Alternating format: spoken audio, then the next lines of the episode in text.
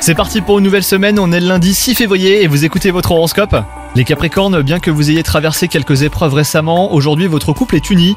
Cela devrait durer hein, si chacun de vous parvient à améliorer sa façon de communiquer. Quant à vous les célibataires, cette journée s'annonce pleine d'émotions. Vous allez prendre conscience de ce qui impacte négativement votre vie amoureuse depuis si longtemps. Au travail, vous êtes débordé, vous aurez du mal à vous concentrer les Capricornes. Essayez de vous isoler autant que possible et n'hésitez pas à sortir prendre l'air quelques minutes.